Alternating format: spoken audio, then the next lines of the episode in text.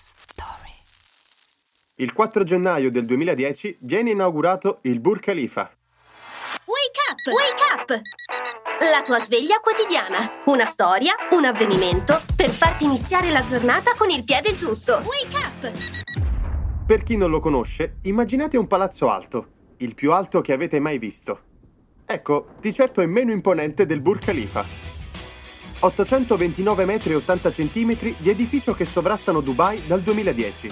La costruzione del grattacielo, ideato nel 2002 per creare un simbolo che rappresentasse il centro finanziario dell'Emirato, ebbe inizio a settembre del 2004, prima che il progetto fosse terminato.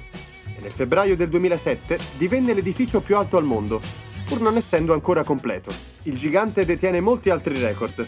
Ad esempio è l'edificio con più piani al mondo, 163. Ospita l'ascensore di servizio più alto al mondo, 636,90 metri. E, tra le altre cose, è la moschea più alta del mondo.